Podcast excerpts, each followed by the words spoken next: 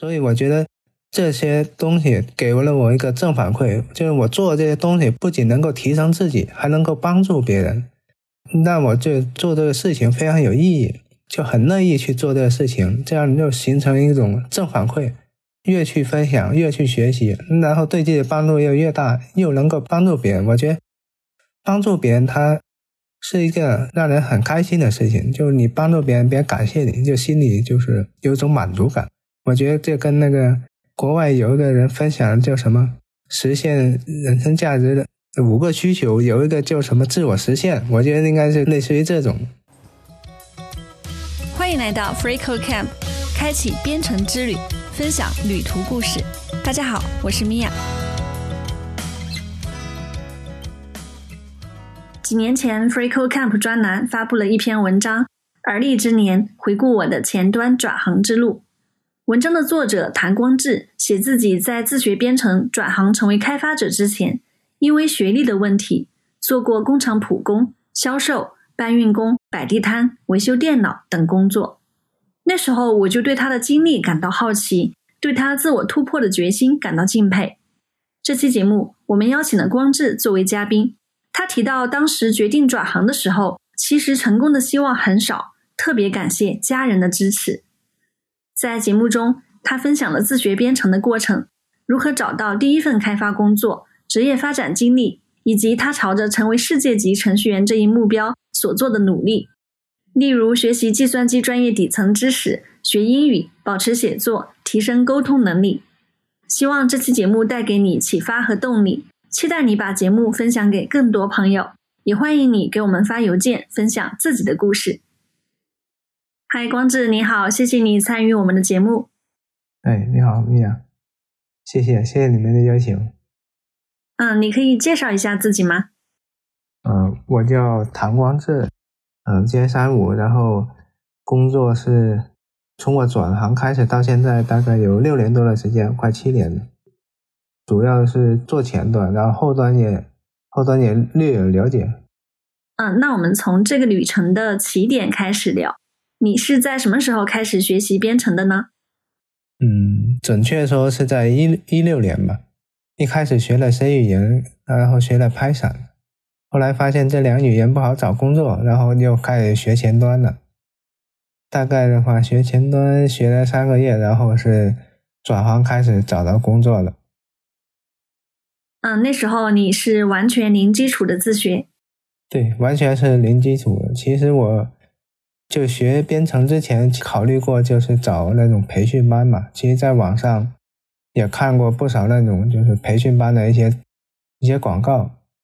只不过当时没有想法，后来是想着自己确实是想干点不一样的事情，所以就开始那个自学编程了。我的编程的话是通过网上找一些资料，比如说一开始可能看一些视频，啊看书或者做一些实验。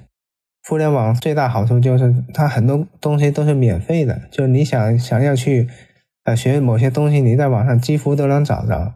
所以我就找了很多资料来学这个编程，就是完全不需要通过参加那种培训班，我就可以做到这种自学编程了。对你刚刚说学前端三个月找到工作，这个进度很快。我们待会儿可以聊聊你是怎么做到的。首先，我想问你在成为程序员之前有做过哪些工作呢？其实我们都是农村出身的，对于就是你长大之后要做什么。不知道，就是不知道你一个人长大之后应该走什么路，完全没有这方面的意识。所以我上高中之后，我就不知道学习到底有什么用。就我父母就跟我说，啊，学习好可以去当官。但其实对于我学生来说，就完全没有这种概念。我就觉得读书没有用。然后高中我就不怎么上学，经常上课睡觉嘛。后来到了高中毕业，我也没有参加高考，因为成绩实在不行嘛。啊，毕业之后去打游戏。打游戏赚钱，打了四五年游戏，后来又又去深圳，在一个电子厂里做普工，就是那种流水线的工厂嘛，每天都重复做一样的事情。我发现这个做普工没有前途，然后我去网上搜一下，就是看做什么工作比较有挑战性，因为我什么都不懂嘛，所以我需要有人告诉我我应该做什么。然后那会上百度去问，百度上很多人都推荐去做销售，然后我就开始做销售了。第一份工作销售是做那种电话销售，就是卖那种课程的。卖课程干销售，大概干了一年，公司倒闭了，然后我要去卖化妆品。化妆品是上门推销的，就是你拿着化妆品，嗯，去敲别人门，敲别人门，然后上门做推销。又干了一年，我发现我可能不适合干销售，就是我的觉得我的性格不适合干销售，然后我又去干那个物流的搬运工，又找那个别的工作，在德邦物流干搬运工，就是每天搬货。是一个体力活，就是在那会身体会好很多，因为经常干体力活嘛。但是我发现就是也跟那种电子厂一样，就是也是看不到前途，所以我又不想干这个搬运工了。然后我又去贴膜，因为那会有一段时间就是网上宣传特别火嘛，就是贴膜月入两三万，我也去学贴膜，然后我去网上找一些视频，自己在学习。啊，学习怎么贴膜，贴完膜又又去又去摆摊贴膜了。但是贴了一两个月，发现我被人骗了，就是网上网上说那些都是假的。为什么那么多人宣传那种那贴膜月入好几万呢？其实我估计就宣传骗人去学贴膜，然后去卖卖东西嘛。然后反正就陆续后面我又摆摊卖过好多别的东西。然后最后最后到转程序员之前的话，最后一份工作是干那个。电脑的维维修员就是负责专门修电脑的，比如说在电脑城，呃，修电脑，还有做一些网络运维的工作。比如说你的公司想要组建网络，想把整个公司的网络安全什么的做起来，这一块属于网络运维工作，我都做过。但是我发现这部分的工作其实技术含量也不是特别高。我还去考了一个华为的那种网络证书嘛，就是能够帮助我去找工作。但其实我发现也就那么回事，并没有那种特别深入的东西，很多东西都是固定的模式化的东西。呃，还有一点就是我是高中学历嘛，在网络运维这一块，我要去一些大公司，根本就不要我。所以后来加上我在知乎上看了一些帖子，因为知乎上有好多程序员，他们说技术好的话，你的学历是可以放宽的。所以后来我也就综合考虑两两点原因，第一个是编程非常有挑战性，第二点就是学历，你技术好，学历要求可放低。由于这两点，所以我决定去学编程了，然后就把工作辞了，我在家自学编程。嗯，我想问一下，你当时去做电脑维修员和网络运维这两份工作，应该都需要一些计算机知识，你以前有学过吗？没有，也是自学的，也是在网上，网上有一些教程，然后买一些书，自己学，学会了，然后去找工作。找工作一般这种工作面试是非常简单的。你比如说，你去面试一个电脑维修员，他可能会现场问你怎么重装系统，这个。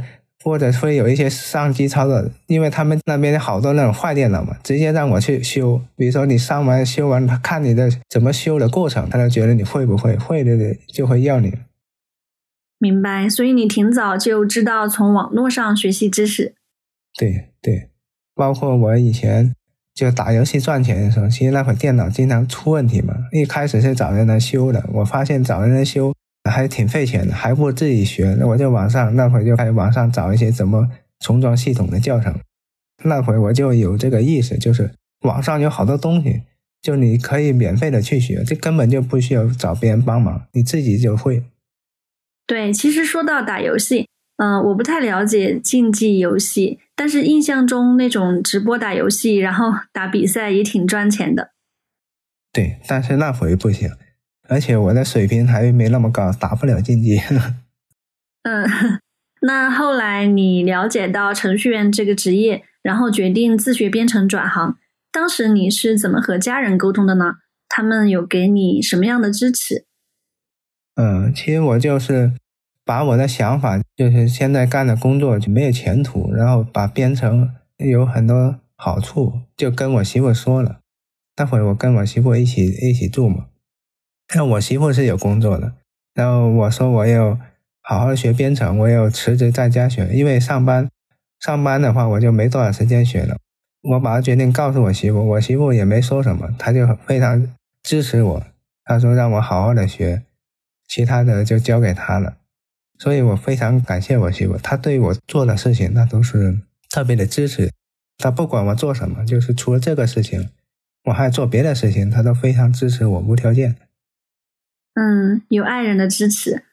其实对任何一个家庭来说，要辞职去学习一个新的技能，然后也不知道这个技能什么时候能找到工作，都是会有很大压力的。对，其实那会成功的希望其实很少，因为自学编程对于当时我来说，其实我感觉是非常难的，因为对他一概不懂啊。我媳妇对这个也不懂，她跟我一样都觉得这个事情特别难。其实我们当时都有一个想法，如果实在是自学不成功，那就接着回去做那电脑维修员呗，就是有做好最坏的打算了。那那个时候身边有没有一些认识的程序员可以给你一些帮助啊？没有，当时身边没有程序员。那会我经常上的网站就知乎，因为知乎基本上就是那程序员的大本营，程序员特别多，总是能看到那种。程序员的天，其实我一开始上知乎是因为我电脑出了问题，搜搜一些电脑的问题，然后他百度上是引流引到知乎去了，然后我就发现，哎，怎么每次我问这种电脑问题都给我引流到知乎上去了？然后我在知乎上呢，我就偶尔看一下，发现经常有人讨论这种编程的问题，我就从那时就感觉就是对编程有了一点兴趣。嗯，然后你开始学习编程。那时候你是怎么找到适合自己的学习方法和学习资源的呢？嗯，我一开始就是想的是直接看书嘛，但是我发现看书有个有个问题，就是学习效果很慢。你每次比如说学学完某个章节，然后跟着他课后练习去做，就有点像你。学习加减法一样，课后练习题会给你出几道一加一等于几，二加二等于几，会出这几道练习题。但是这种练习题感觉可能对真实的那种业务场景不起作用，所以我后面又去网上找了一些，就发了一些问题，就看看有没有那种实战的，比较偏向实战的项目可以做。然后我就找到那个百度前端的一个技术学院，它里面会有很多那种任务，它每一个任务都会教你，你做这个任务目的是什么，还有提供的学习资料是什么，做完之后还要把答案上传回去，上面好有好多人发了答案，我就发现这个比看书要好多，因为看书的很多东西可能比较难落地，但是在在百度，它这个学院的它任务，它就跟那个真实的业务场景很贴合。我发现做这个之后，能就把我以以前学到那种一加一加点乘除这种东西，能就能运用到实质场景里面去。对于我的就理解就是上升了很多。我发现这种边学边做的效果，比我以前只看书去学习的效果更加好。所以我后面我就觉得。去学东西一定先学，学完之后一定要动手去做，找一个实践的项目给他写代码写下来。我是这样发现的，这种编程的学习效果是非常好的。嗯，就是他有一个个的任务，然后有清楚的需求，让你去完成这些任务。我也看到不少的学员讲到，他们在学习编程的时候有用到百度前端学员这个平台。其实我也看到他的那个前端产品大全页面。有推荐 FreeCodeCamp，挺好的。对对，这样学了大概多久？你开始构建自己的项目，让简历更充实一点，并且开始找工作呢？我大概做百度这个这个任务做了两个多月吧，它一共五十多个任务，我做了四十四个，然后我就开始投简历了。那会二月份嘛，刚过完年，开始写简历。简历的话是从网上找了一些模板，然后自己写的。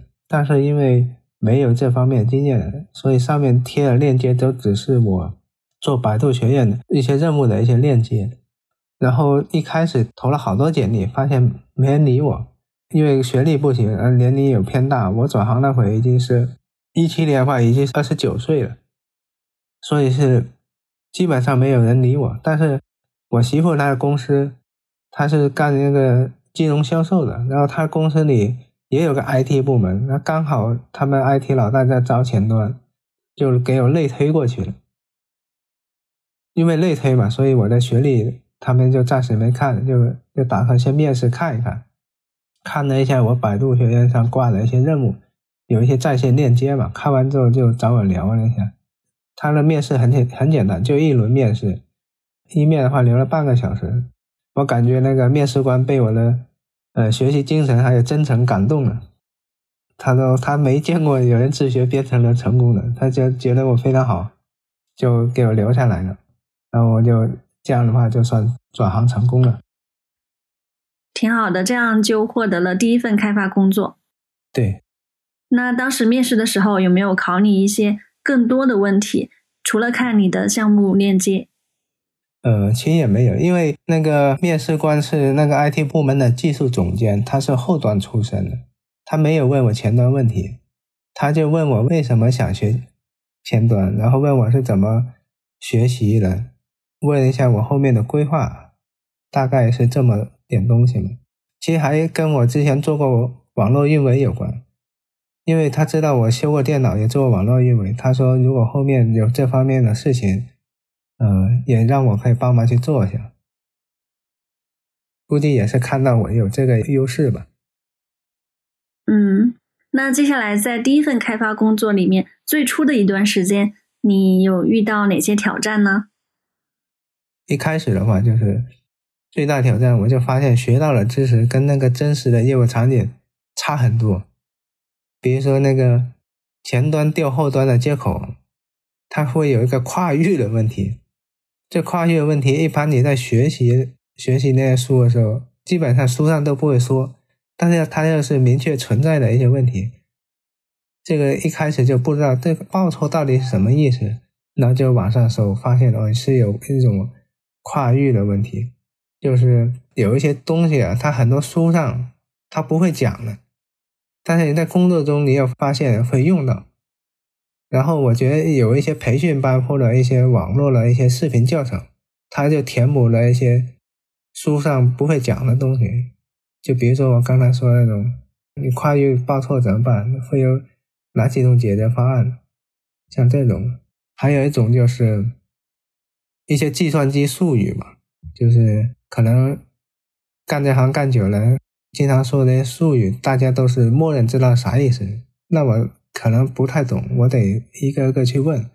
当时也有一个人带我，因为一般很多公司的一个新人进去，他都会有一个类似于师傅的一个角色嘛，他会带你。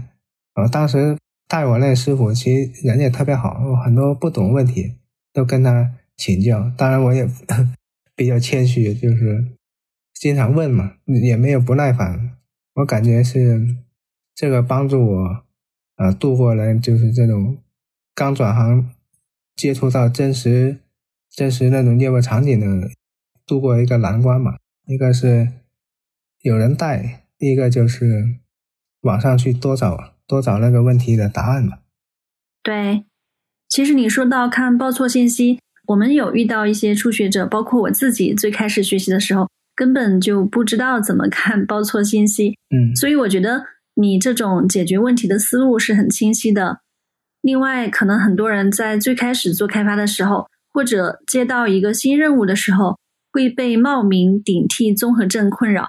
嗯，我不知道你有没有听过这个词，就是怀疑自己不能胜任、不自信。你当时会有这种困扰吗？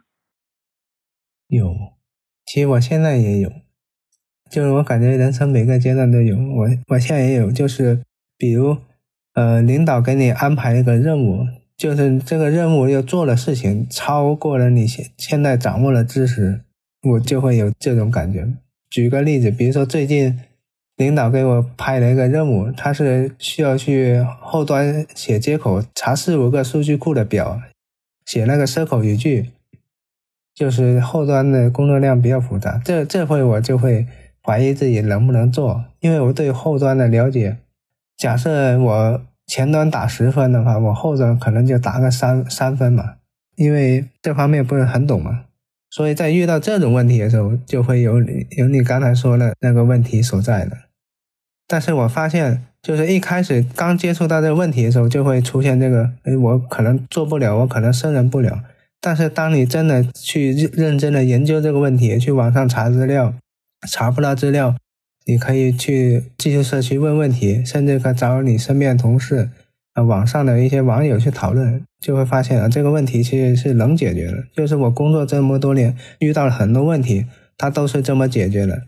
甚至我在学一些很难的课程，比如说那些计算机操作系统、做实验、写写编译器，都会有这种问题。但是你真的去研究了，他发现都是可以能够解决的，不会有解决不了的问题。是的，可能就是多花一些时间，多一些耐心。对对。那在第一份工作里面，你是怎么持续提升自己的技术能力的？我感觉这需要有一个目标。我转编程之后，其实刚开始转编程，我是觉得这个收入高，后来发现编程非常有意思，我就想想成为一个顶尖的程序员。就我不希望成为那种只是打杂的程序员，我也给自己定了一个目标，成为一个顶尖的程序员。然后成为一个顶尖的程序员，他需要掌握哪些东西？然后去网上搜总结出来，需要掌握这些知识，我然后我就一个一个一个去学，每学完一个知识，我就给它做成笔记，然后写成文章发到网上去。我学的那种知识就是那种系统性的，不是那种特别零碎的。比如说这一整块知识，我今天学某一点，明天学某一点，我就是从头开始把这一整块的知识都都学，然后做总结。比如说我学操作系统。我学它理论知识，我还做它实验，写过一个操作系统内核。网上有个 MIT 的一个开源的课程，我就学，根据学习它的一些东西，掌握了操作系统，也做一些实验。我学编译原理也是这样的，看书，然后又写了个编译器，就是给自己定个目标吧。我觉得，当然不是说任何人定了个目标，他就能实现这个事情。有很多人，他给可能我定这个目标。我要学会某个东西，然后发现做不完，我觉得这是需要有一个正反馈的。比如说，我给自己定目标，如果我学这些东西学完之后没有一个正反馈，我估计我也很难继续下去。然后我发现，我每次学完，我做成分享发到网上去吧，我发现也有很多网友给我点赞。然后我写了一些开源项目分享到 GitHub 上，也有很多人说帮助他们解决了很多问题，因为我。做那些开源项目，他们可以基于我的开源的东西自己改一改，然后都可以放到项目里去用了。所以我觉得这些东西给了我一个正反馈，就是我做这些东西不仅能够提升自己，还能够帮助别人。那我就做这个事情非常有意义，就很乐意去做这个事情，这样就形成一种正反馈，越去分享越去学习，然后对自己的帮助又越大，又能够帮助别人。我觉得帮助别人他。是一个让人很开心的事情，就是你帮助别人，别人感谢你，就心里就是有一种满足感。我觉得这跟那个国外有一个人分享叫什么实现人生价值的五个需求，有一个叫什么自我实现，我觉得应该是类似于这种。所以我觉得大家去学编程的时候，一定要给自己找到一个正反馈的，像我这种分享文章、分享项目，大家来感谢你，甚至于。还有一种就是直接面向工资编程，有些人他可能不喜欢分享，也不喜欢写文章，但他肯定喜欢钱，对吧？那我就面向工资编程。编程它有有很多细分领域，就哪些领域它的知识工资最高，你就去学这个，就面向工资编程也是可以的。我是一般的，我都是两者综合起来，就我面向工资编程，我也面向那个技术分享编程，我得把那两两者综合起来。这样也挺好的。对，确实建立正反馈很重要。像你说的，通过写文章来巩固知识，通过开源项目帮助别人，都是建立正反馈非常好的方式。嗯，其实我在想，你能探索出这些方式，真的是自学能力很强，而且，嗯，也很爱探索和总结。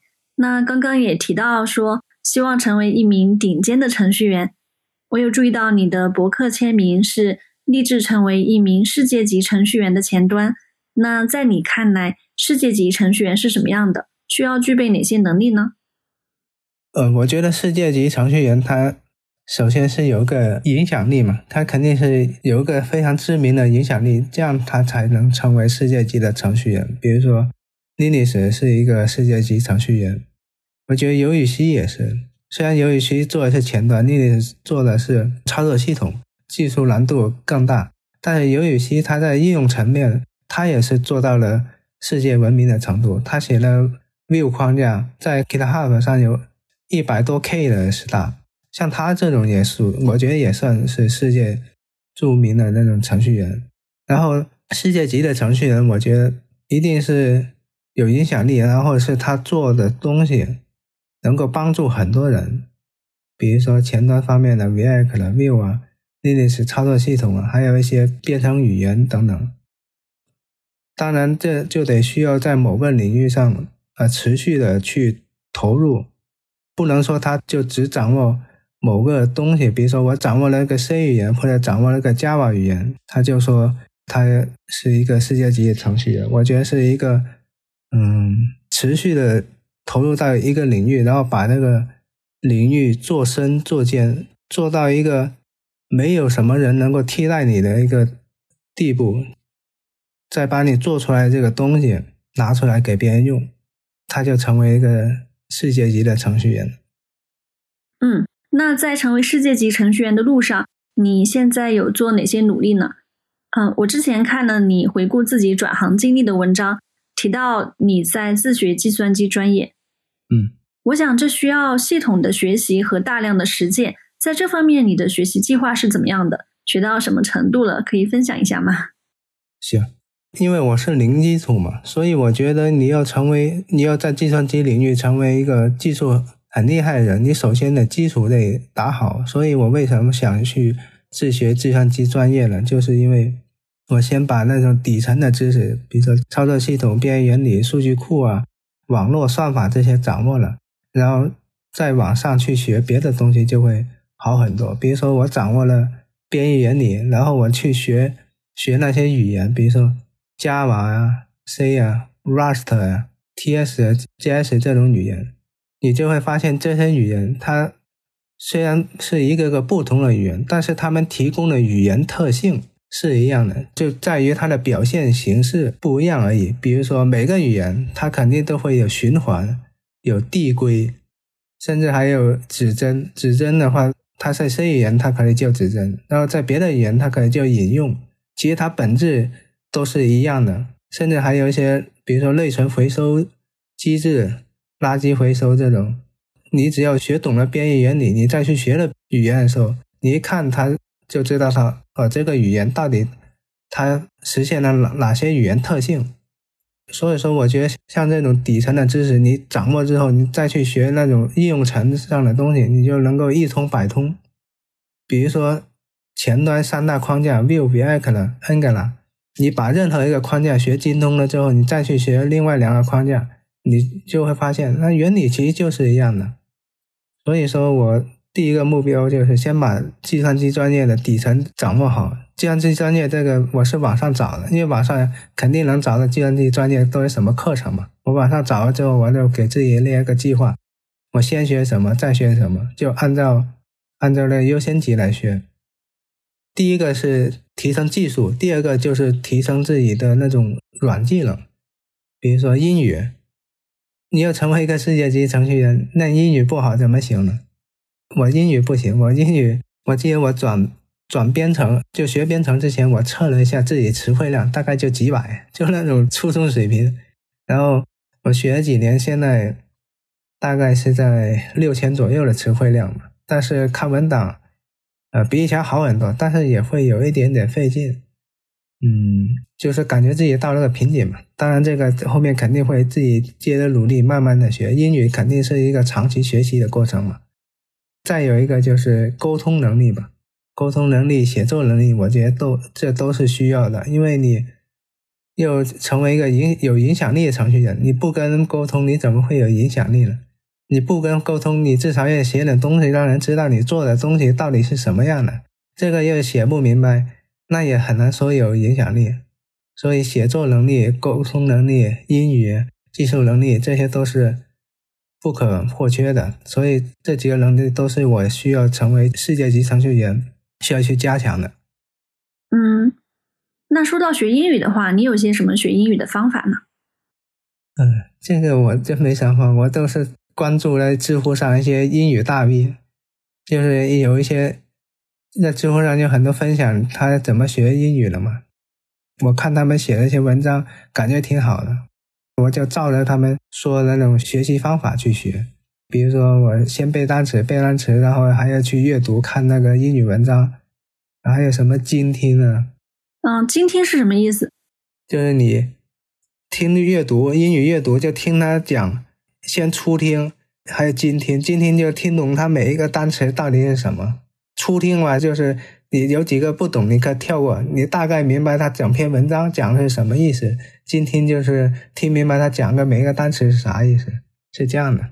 但是我感觉可能，呃，感觉学习效果还不太好。这个我感觉可能问题出在我身上嘛。可能对这方面的天赋不够，掌握不好。反正英语现在是我短板，非常痛苦。啊，我说我一个真实的感受啊，嗯，就是我有读你写的很多技术文章，你的逻辑还有表达都非常的好。然后刚刚我们也聊到你有这么多自学的过程，也学成了啊，所以我在想你在英语方面，嗯，也许是你的学习材料没有找对，还是怎么样？我有一个小小的建议。你可以去读一下我们 FreeCodeCamp 英文专栏的文章，因为它是你所熟悉的技术方面的内容，然后作者们的写作表达也不会有什么晦涩的东西。啊，其实我觉得这个很适合程序员学习提升英语水平。那一会视频会议完，你给我分享一下，我看看。嗯，好啊，好啊。那说到写文章，其实我知道你在 FreeCodeCamp、掘金、知乎。都发表了挺多的技术文章，还获得了一些奖，对吧？对对对，之前在掘金有他有一个月度作者排行榜，我上过几次榜，上过榜一，上过榜二，还上过榜三。然后他们提供的奖项一般都是他们的周边，就是关于他们自己这个社区的一些周边的奖品。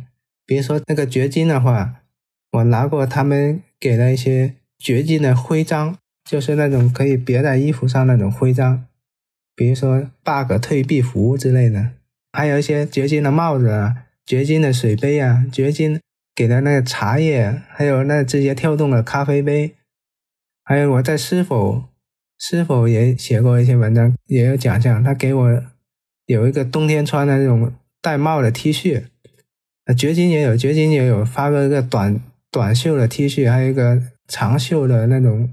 毛衣之类的，反正都是你吃的、穿的、用的，还有拖鞋，基本上就这些了。哦，挺好的。其实这也是建立正反馈的方式。对对对。嗯，刚刚提到自学计算机底层知识，我其实还想挖掘一下，因为之前那篇文章是在二零年的时候写的，就是回顾你的前端学习历程。你提到在自考计算机专业，对，好像是。考了大专，现在呢有什么进展吗？嗯，大专毕业证已经下来了，本科还没下来。因为去了北京之后特别忙，所以这个自考的进度就稍微缓一点。但是我感觉再过一两年吧，他肯定能能下来，就是花的时间少了。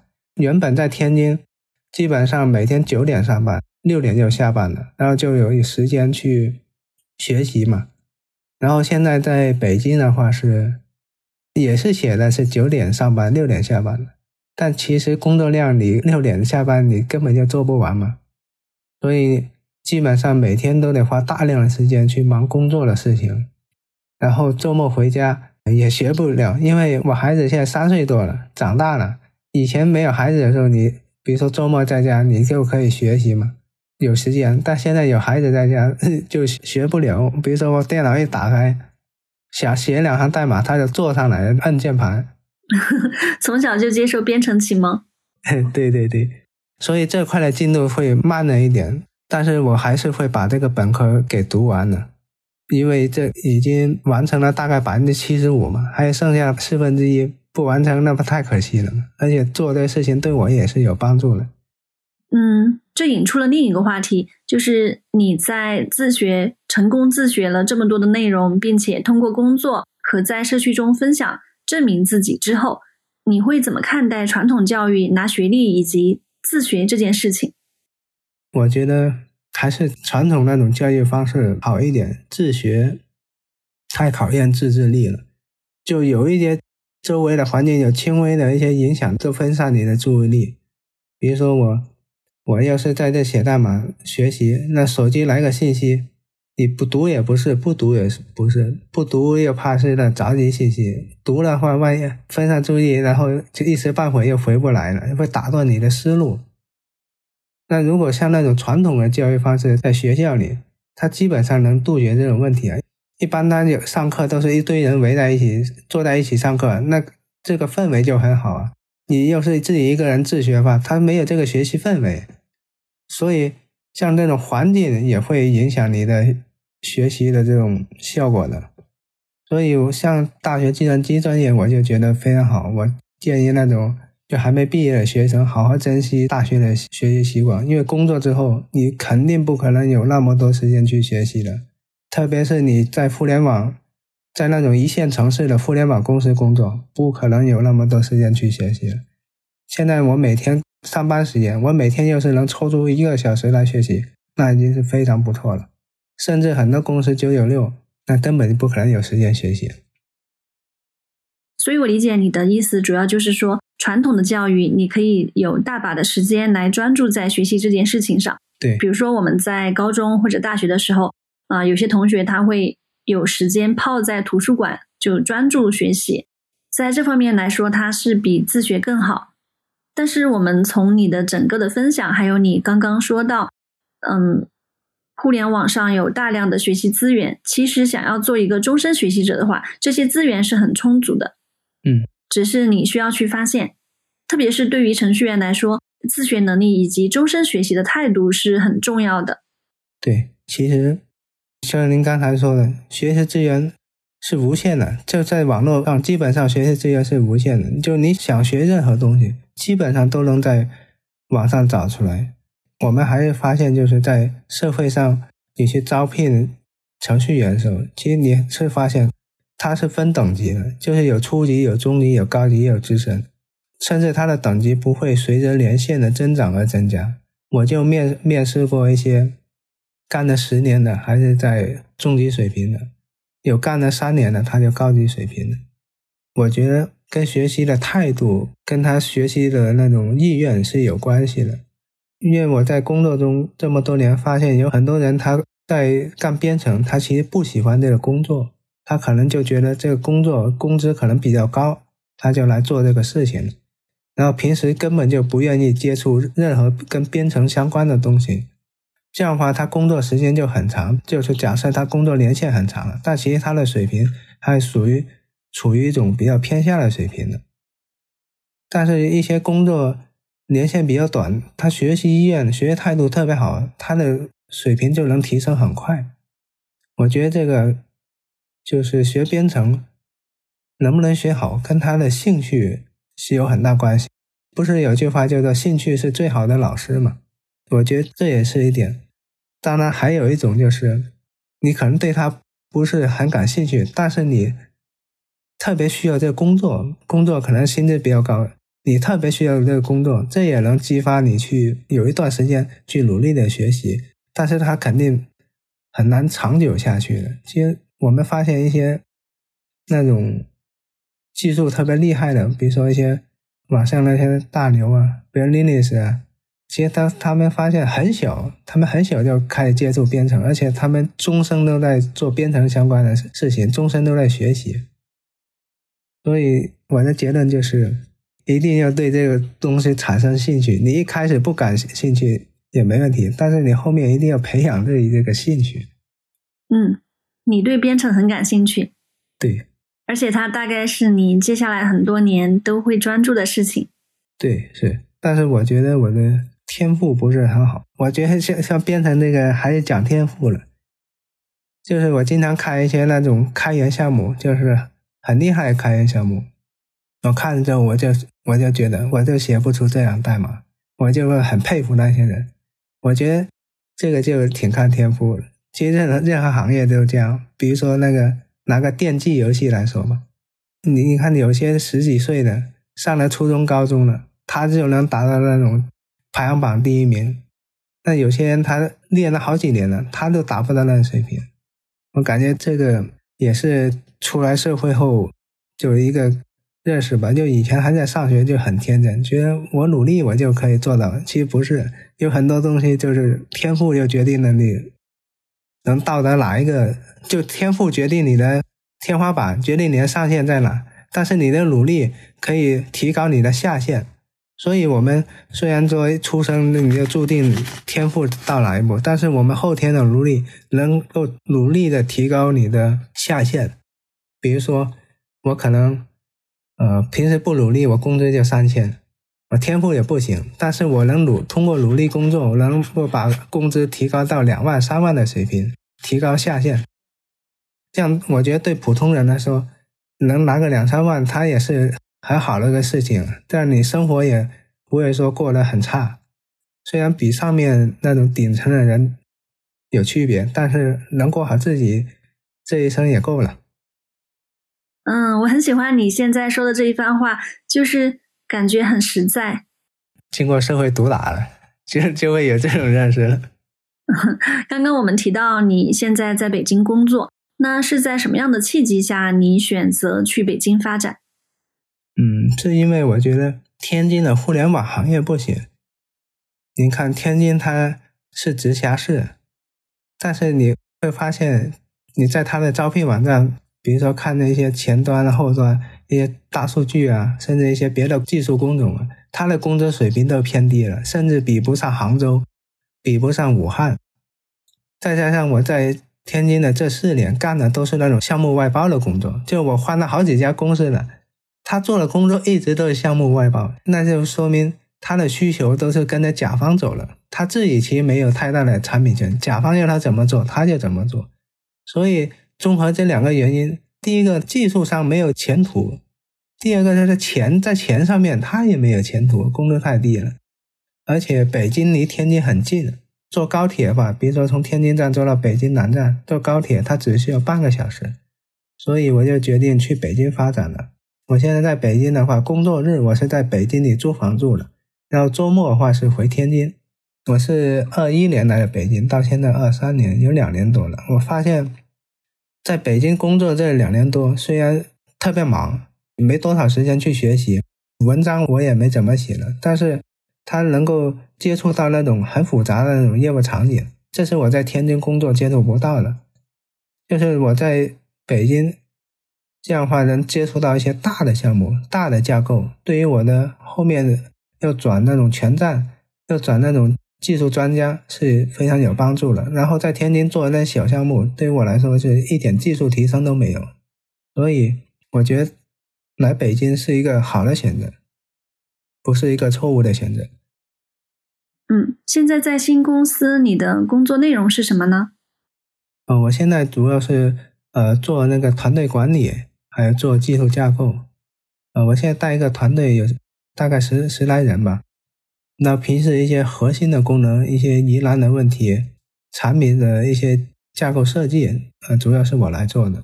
当然，我平时也会写写代码，但是有时候会议特别多，因为当管理他会议会特别多，写代码时间会比较少。我一般都是下班之后自己花时间去写代码，就上班可能是开会，下班的时候写代码这样的一个安排。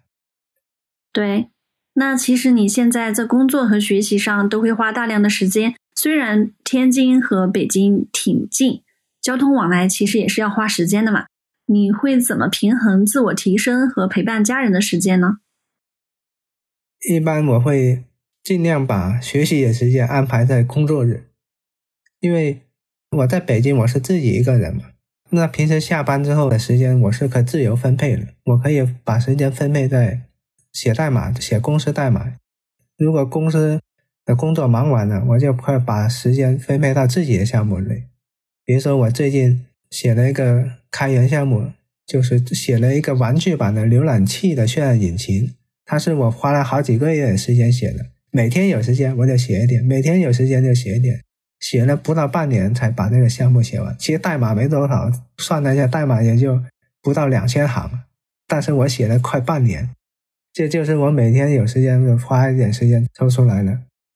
呃，除了写开源项目，我还会看一些书，也是在公司的工作忙完之后，我下班看一点。然后周末的时间，你想学习就比较费劲，因为周末两天都是跟孩子待一起，看书都看不了。每次一看书，他过来把我书抢走，要我跟他玩，所以每次都等他睡着之后，可能才会有时间看书吧。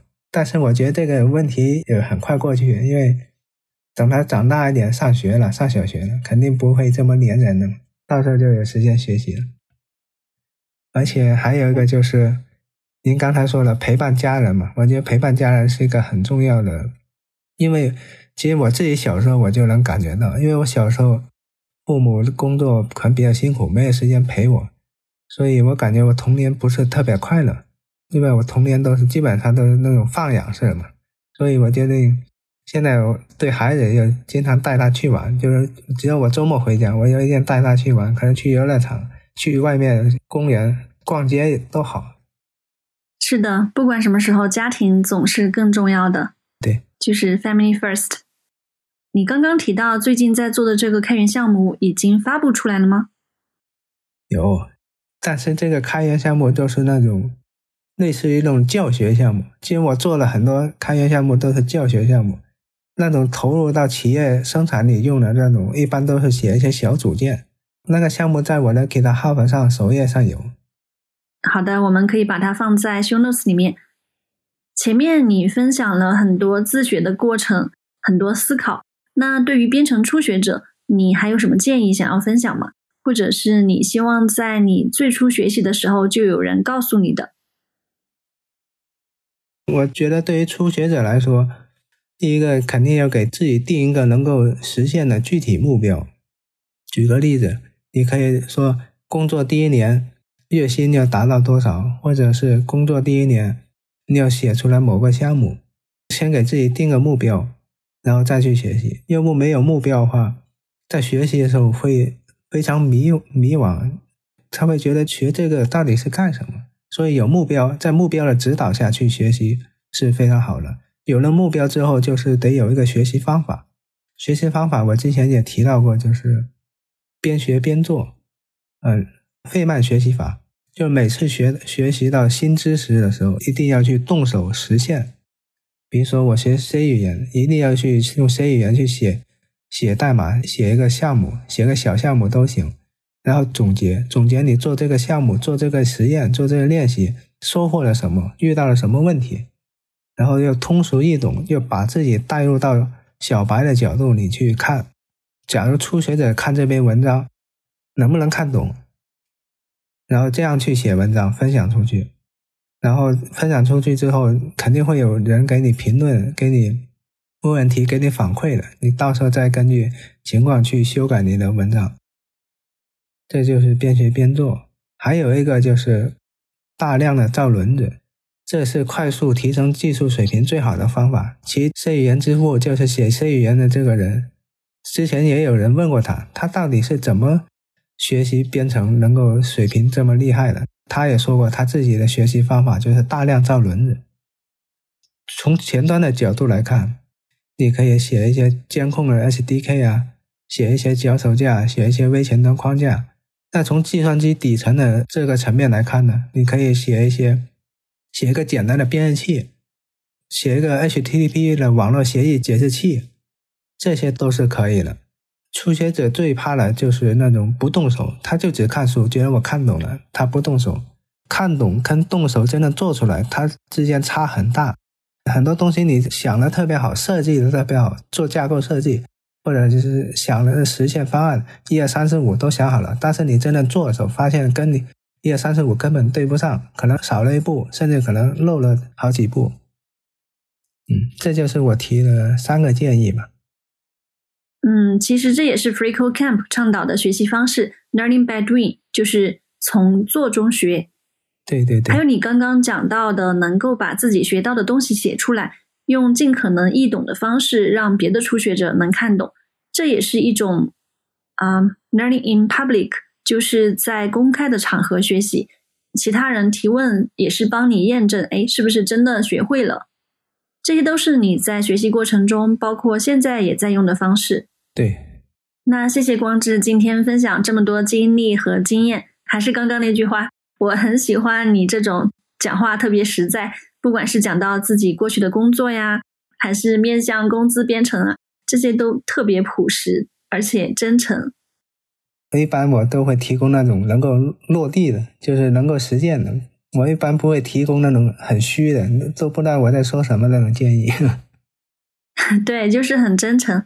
当然，也祝福你在成为世界级程序员的路上有更多的进展。那谢谢光志。好的，谢谢米娅。谢谢收听。如果你喜欢这期节目，请把它分享给更多朋友。下周见。